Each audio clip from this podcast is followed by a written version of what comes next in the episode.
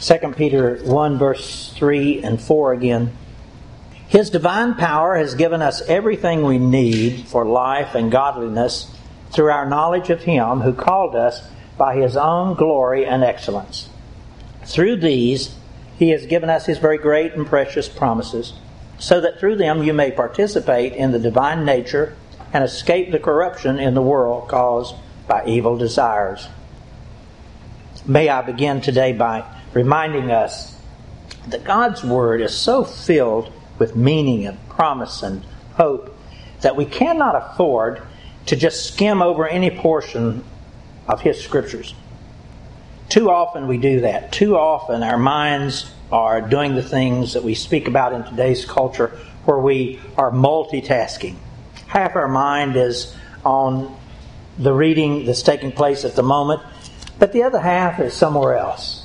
Something we just did or something that we're going to get involved in. And unfortunately, sometimes our Bible reading, though, is also just one of those other checklists, one of those other items on our checklist.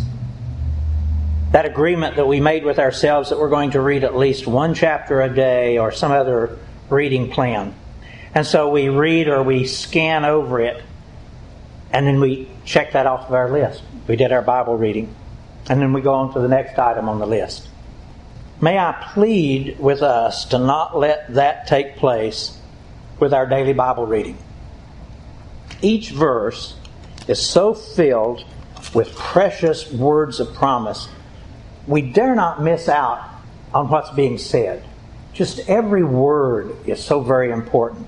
And that's especially so with these words of our text today. They have words with meaning and application, words that are essential to our having confidence in these promises, especially that are given to us here in verse 4. And the power behind verse 4 is in verse 3. Let me read it again. His divine power, verse 3, His divine power has given us everything we need for life and godliness through our knowledge of Him who called us by His own glory and excellence. That sets the strength behind verse 4. Through these, He then has given us His very great and precious promises, so that through them you may participate in the divine nature and escape the corruption in the world caused by evil desires. Verse 4 promises us that we can actually participate in the very nature of God, His divine nature, and that by doing that we can actually escape the corruption in the world because we are now no longer controlled by our own evil desires. Think about that. I remember when I was a far worse mess than I am today. I still don't do it as I'd like to, but my life is so much different than it used to be. And it's this it is this that's taking place. You and I can actually participate in the very nature of God Himself, His divine nature. And as we do that, we then are able to escape the temptations that come to us through our own evil desires that used to take control of us. It is God's divine power, though, that stands behind that promise. And we desperately need it. It's power that only He has, and you and I are never going to be able to muster by our own strength. It's His power and God's power alone that enables us to have this life and godliness. I mentioned in the last message that His very breath, the very breath of Christ flowing through our lungs, through our bloodstream, the very thoughts of God flowing through our mind, the very desires of God's heart energizing our thoughts and emotions.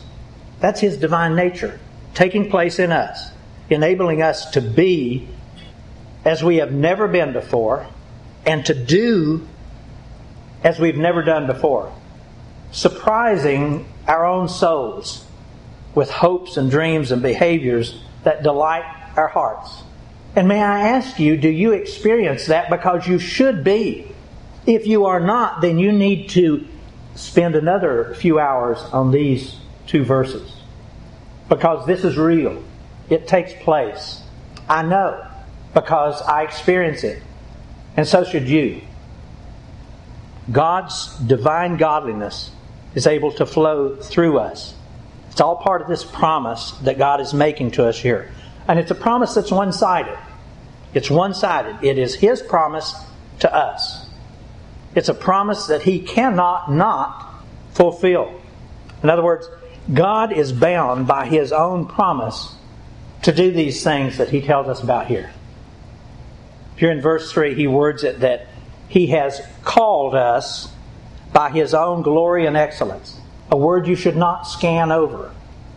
A word that you should dig into, find out its meaning. What does it mean that God called us?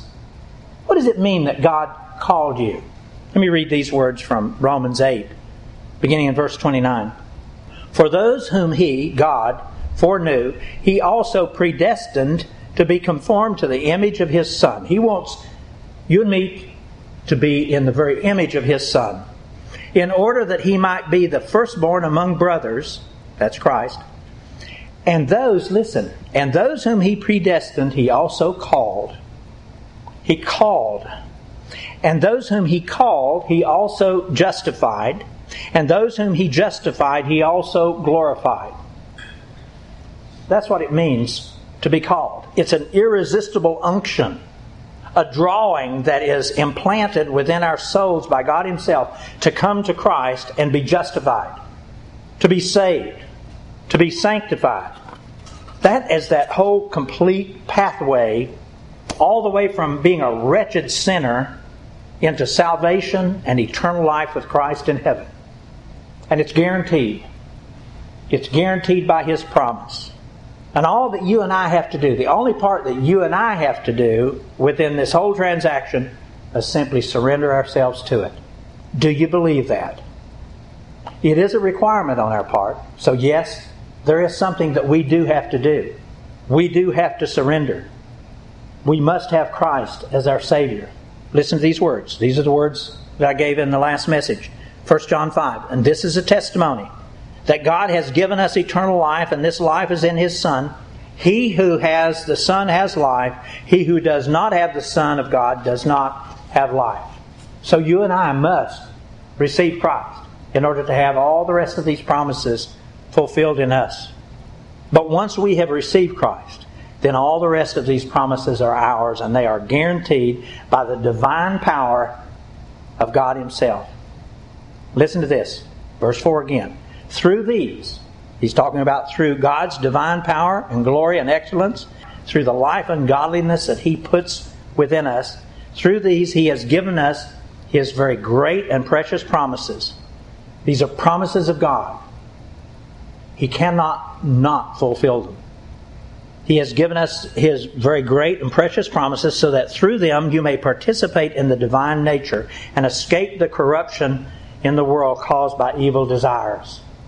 That which used to control you and me needs no longer to control us.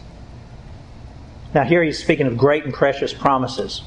What are those great and precious promises that God's making to us? He's promising us that, that if, if we will give our hearts fully to Him, and that if we'll receive Him into our souls, then immediately we will, and He uses a particular word here that's so important. You have to dig deep into this. That we will begin to participate in His divine nature. That we'll actually take part in His nature. That is such an important word for you and me to grasp participation. In the last message, we closed by saying that this word participation is a very, very precious promise and very different from the confusion that many Christians have had when they first come to Christ. Sadly, many believers in Christ receive Him and then go about trying to imitate Christ. We saw that back many years ago with the What Would Jesus Do movement. Now, that was good in so many ways but it had some problems. It was a good thing, but it lacked His power in so many people. Why would that be so? It's because when we're just trying to imitate Christ, we're much like an actor playing a part. We figure out what he's like and we try to act like him. We do not become him. We don't participate in him. We simply act like him. That has some good things to it, but it lacks his power. It's like a child putting on a costume of a superhero and beginning to try to act like one. Now, again, imitating Christ is often good. And we're told to do that in Ephesians chapter 1. It says to be imitators of Christ. But we have to be careful. You and I are coming out from a nature that's filled with sin. And because of that, our imitations are often fraught with that old danger of self that we're trying to get away from. Self will take back over in a hurry. Here, God is giving us a better opportunity and a promise. Here, He's telling us that we can actually participate in His very own nature, His divine nature, His nature that is perfect in every way. And if we can cross that boundary from imitation into participation, if you can spend time with the Holy Spirit saying, What does this mean? What does this mean in my life? God will take you there. You'll get to actually know about His breath actually flowing through you, the blood of Christ flowing through your own bloodstream. That's what He promises. But it does require surrender, and it's a continual surrender, and that's why we sing this I need thee every hour. It is a moment by moment surrender to Christ. And if we're willing to do that, then that life giving breath of Christ that we talked about in the last message, it truly will flow through our lungs enabling us to do things that we've never done before. We'll be able to think and behave very differently from anything we've ever experienced before. Have you ever wished for that for yourself? I wish that for myself. I wish that for my family. I wish that for you because it's real. It is that step on past coming to church every Sunday. It's this relationship that you dig into with the person of Christ and it can be ours. The Holy Spirit has, has been poured out upon us, and there is an unction within us. He has set eternity within our souls, we're told. We know that it's out there. And you and I just have to reach for it. What are the problems? What are the, the obstacles?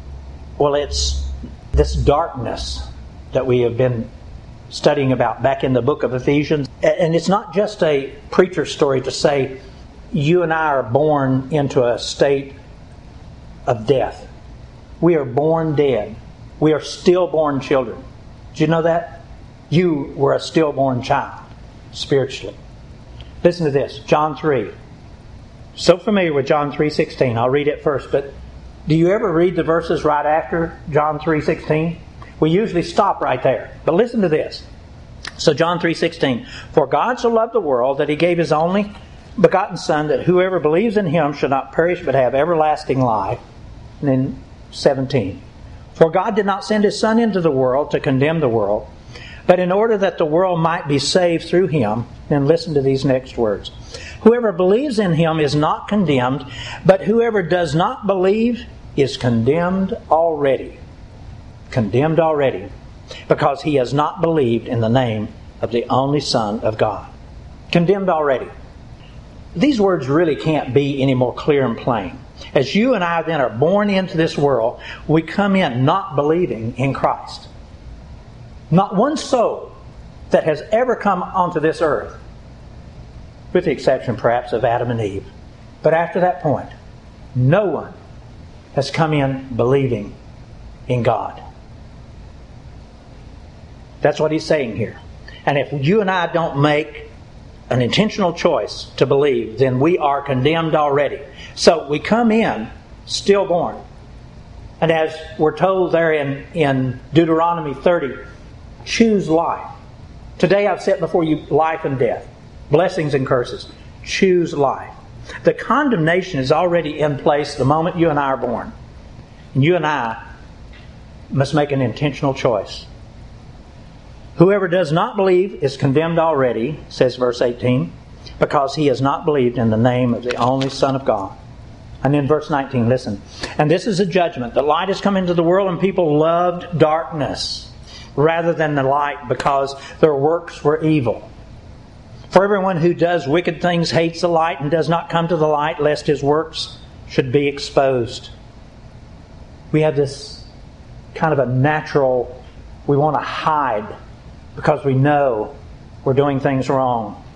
It's very similar, though, those words are, to these words that we're studying in 2 Peter 1, where it says that we can escape the corruption in the world caused by evil desires. It's part of who we are in that darkness. It's a spiritual kind of darkness. People love darkness rather than the light because their works were evil. We come in with a with a inborn propensity to want things that are not right, things that are self-centered. For everyone who does wicked things hates the light, does not come to the light, lest his works would be exposed. Again, I said this perhaps the last time. Why do we not have a full church here? Because there's light here. And people love darkness. And they do not want to come into the light. That's why most churches have empty pews. You'll recall we studied in the book of Ephesians all about what takes place in that darkness. Let me just remind us of that. Verse 12 of chapter 6 of Ephesians 4 We do not wrestle against flesh and blood, but against principalities, against powers, against rulers of the darkness of this age, against spiritual hosts of wickedness in the heavenly places. The demonic world is all in amongst us. We studied about that in Sunday school in the book of Job. So I would ask you, when you look around you right now, do you see light or darkness? I'm not talking about the sun's light. As I was thinking through this, it was something that I've said to you on other occasions this statement that Billy Graham makes often, and that is, or used to make often. He said half the people in churches don't know Christ. They, they aren't they have not really received Christ as their Savior. If this church had 500 people in it, 250 of them would be in darkness. That's a difficult thought that they would be sitting in this realm of darkness even while they're sitting inside of a church. That's hard to fathom. That they would be sitting in this church and half the people would be worshiping in the Lord and the other half would be dealing with principalities and powers and rulers of darkness. All that's hard to fathom, but it's real. How do I know it's real? Scriptures say it plain and clear. Because those heavenly places are all around us. Our only hope, our only protection is to have Christ and His blessed light shining within us and dispelling that darkness, and they flee. All the realms of that darkness then flee, those evil principalities and powers and rulers. If we don't come to that light, then you remain forever in this lost condition of darkness and then the corruption caused by those evil desires that he speaks about here. They're just ever present, every moment, and they control what's going on. I want to remind us that these words of 1st and 2nd Peter, they were written to Christians. So, if you're a believer, these are written to you. They're not just written to somebody who doesn't believe. This is what you should be experiencing just one of the problems as we come into this Christianity that we really don't want to deal with, and that is we bring a lot of that with us, that old stuff with us. And we're going to be talking about it, especially beginning next week. You and I have to somehow wash all that away. How do you wash all of it away? We'll talk about it next week, but it begins with the water of the Word. Precious promises that the Lord has for us.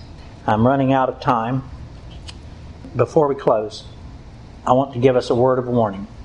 The world, the flesh, and the devil are very jealous lovers of our soul. All of those enjoyments that you had in the past before you came to know the Lord, even some that have come along since you have come to know the Lord, they reach in and try to grab back hold of your and my soul. They don't want to turn loose of our souls without a fight. So as you and I step on towards this salvation that God is putting into us, we have reluctances. We don't want to give up certain things. Yes, we know that we were uncomfortable with those old ways. And I thought of the battered wife that's reluctant to leave her abusive husband.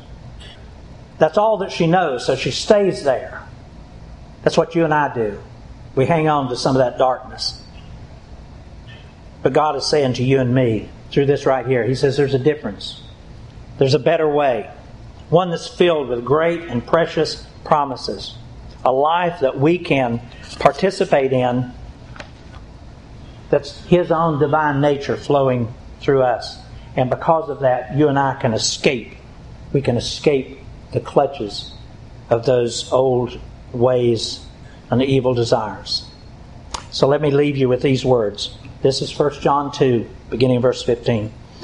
Love not the world, neither the things of this world. If anyone loves the world, the love of the Father is not in him. For all that is in the world, the lust of the flesh, the lust of the eye, and the pride of life, is not of the Father, but it is of this world. And the world is passing away, fading away, and the lust of it thereof. But he who does the will of God abides forever. Let's pray.